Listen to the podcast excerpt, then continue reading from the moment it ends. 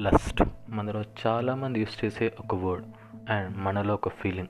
అయితే ఇక్కడ ప్రాబ్లం ఏంటంటే అసలు లస్ట్కి లోకి మధ్యలో ఈ థిన్ లైన్ని తెలుసుకోకుండా రెండు ఒకటే అని బతికేసే జనరేషన్ మంది.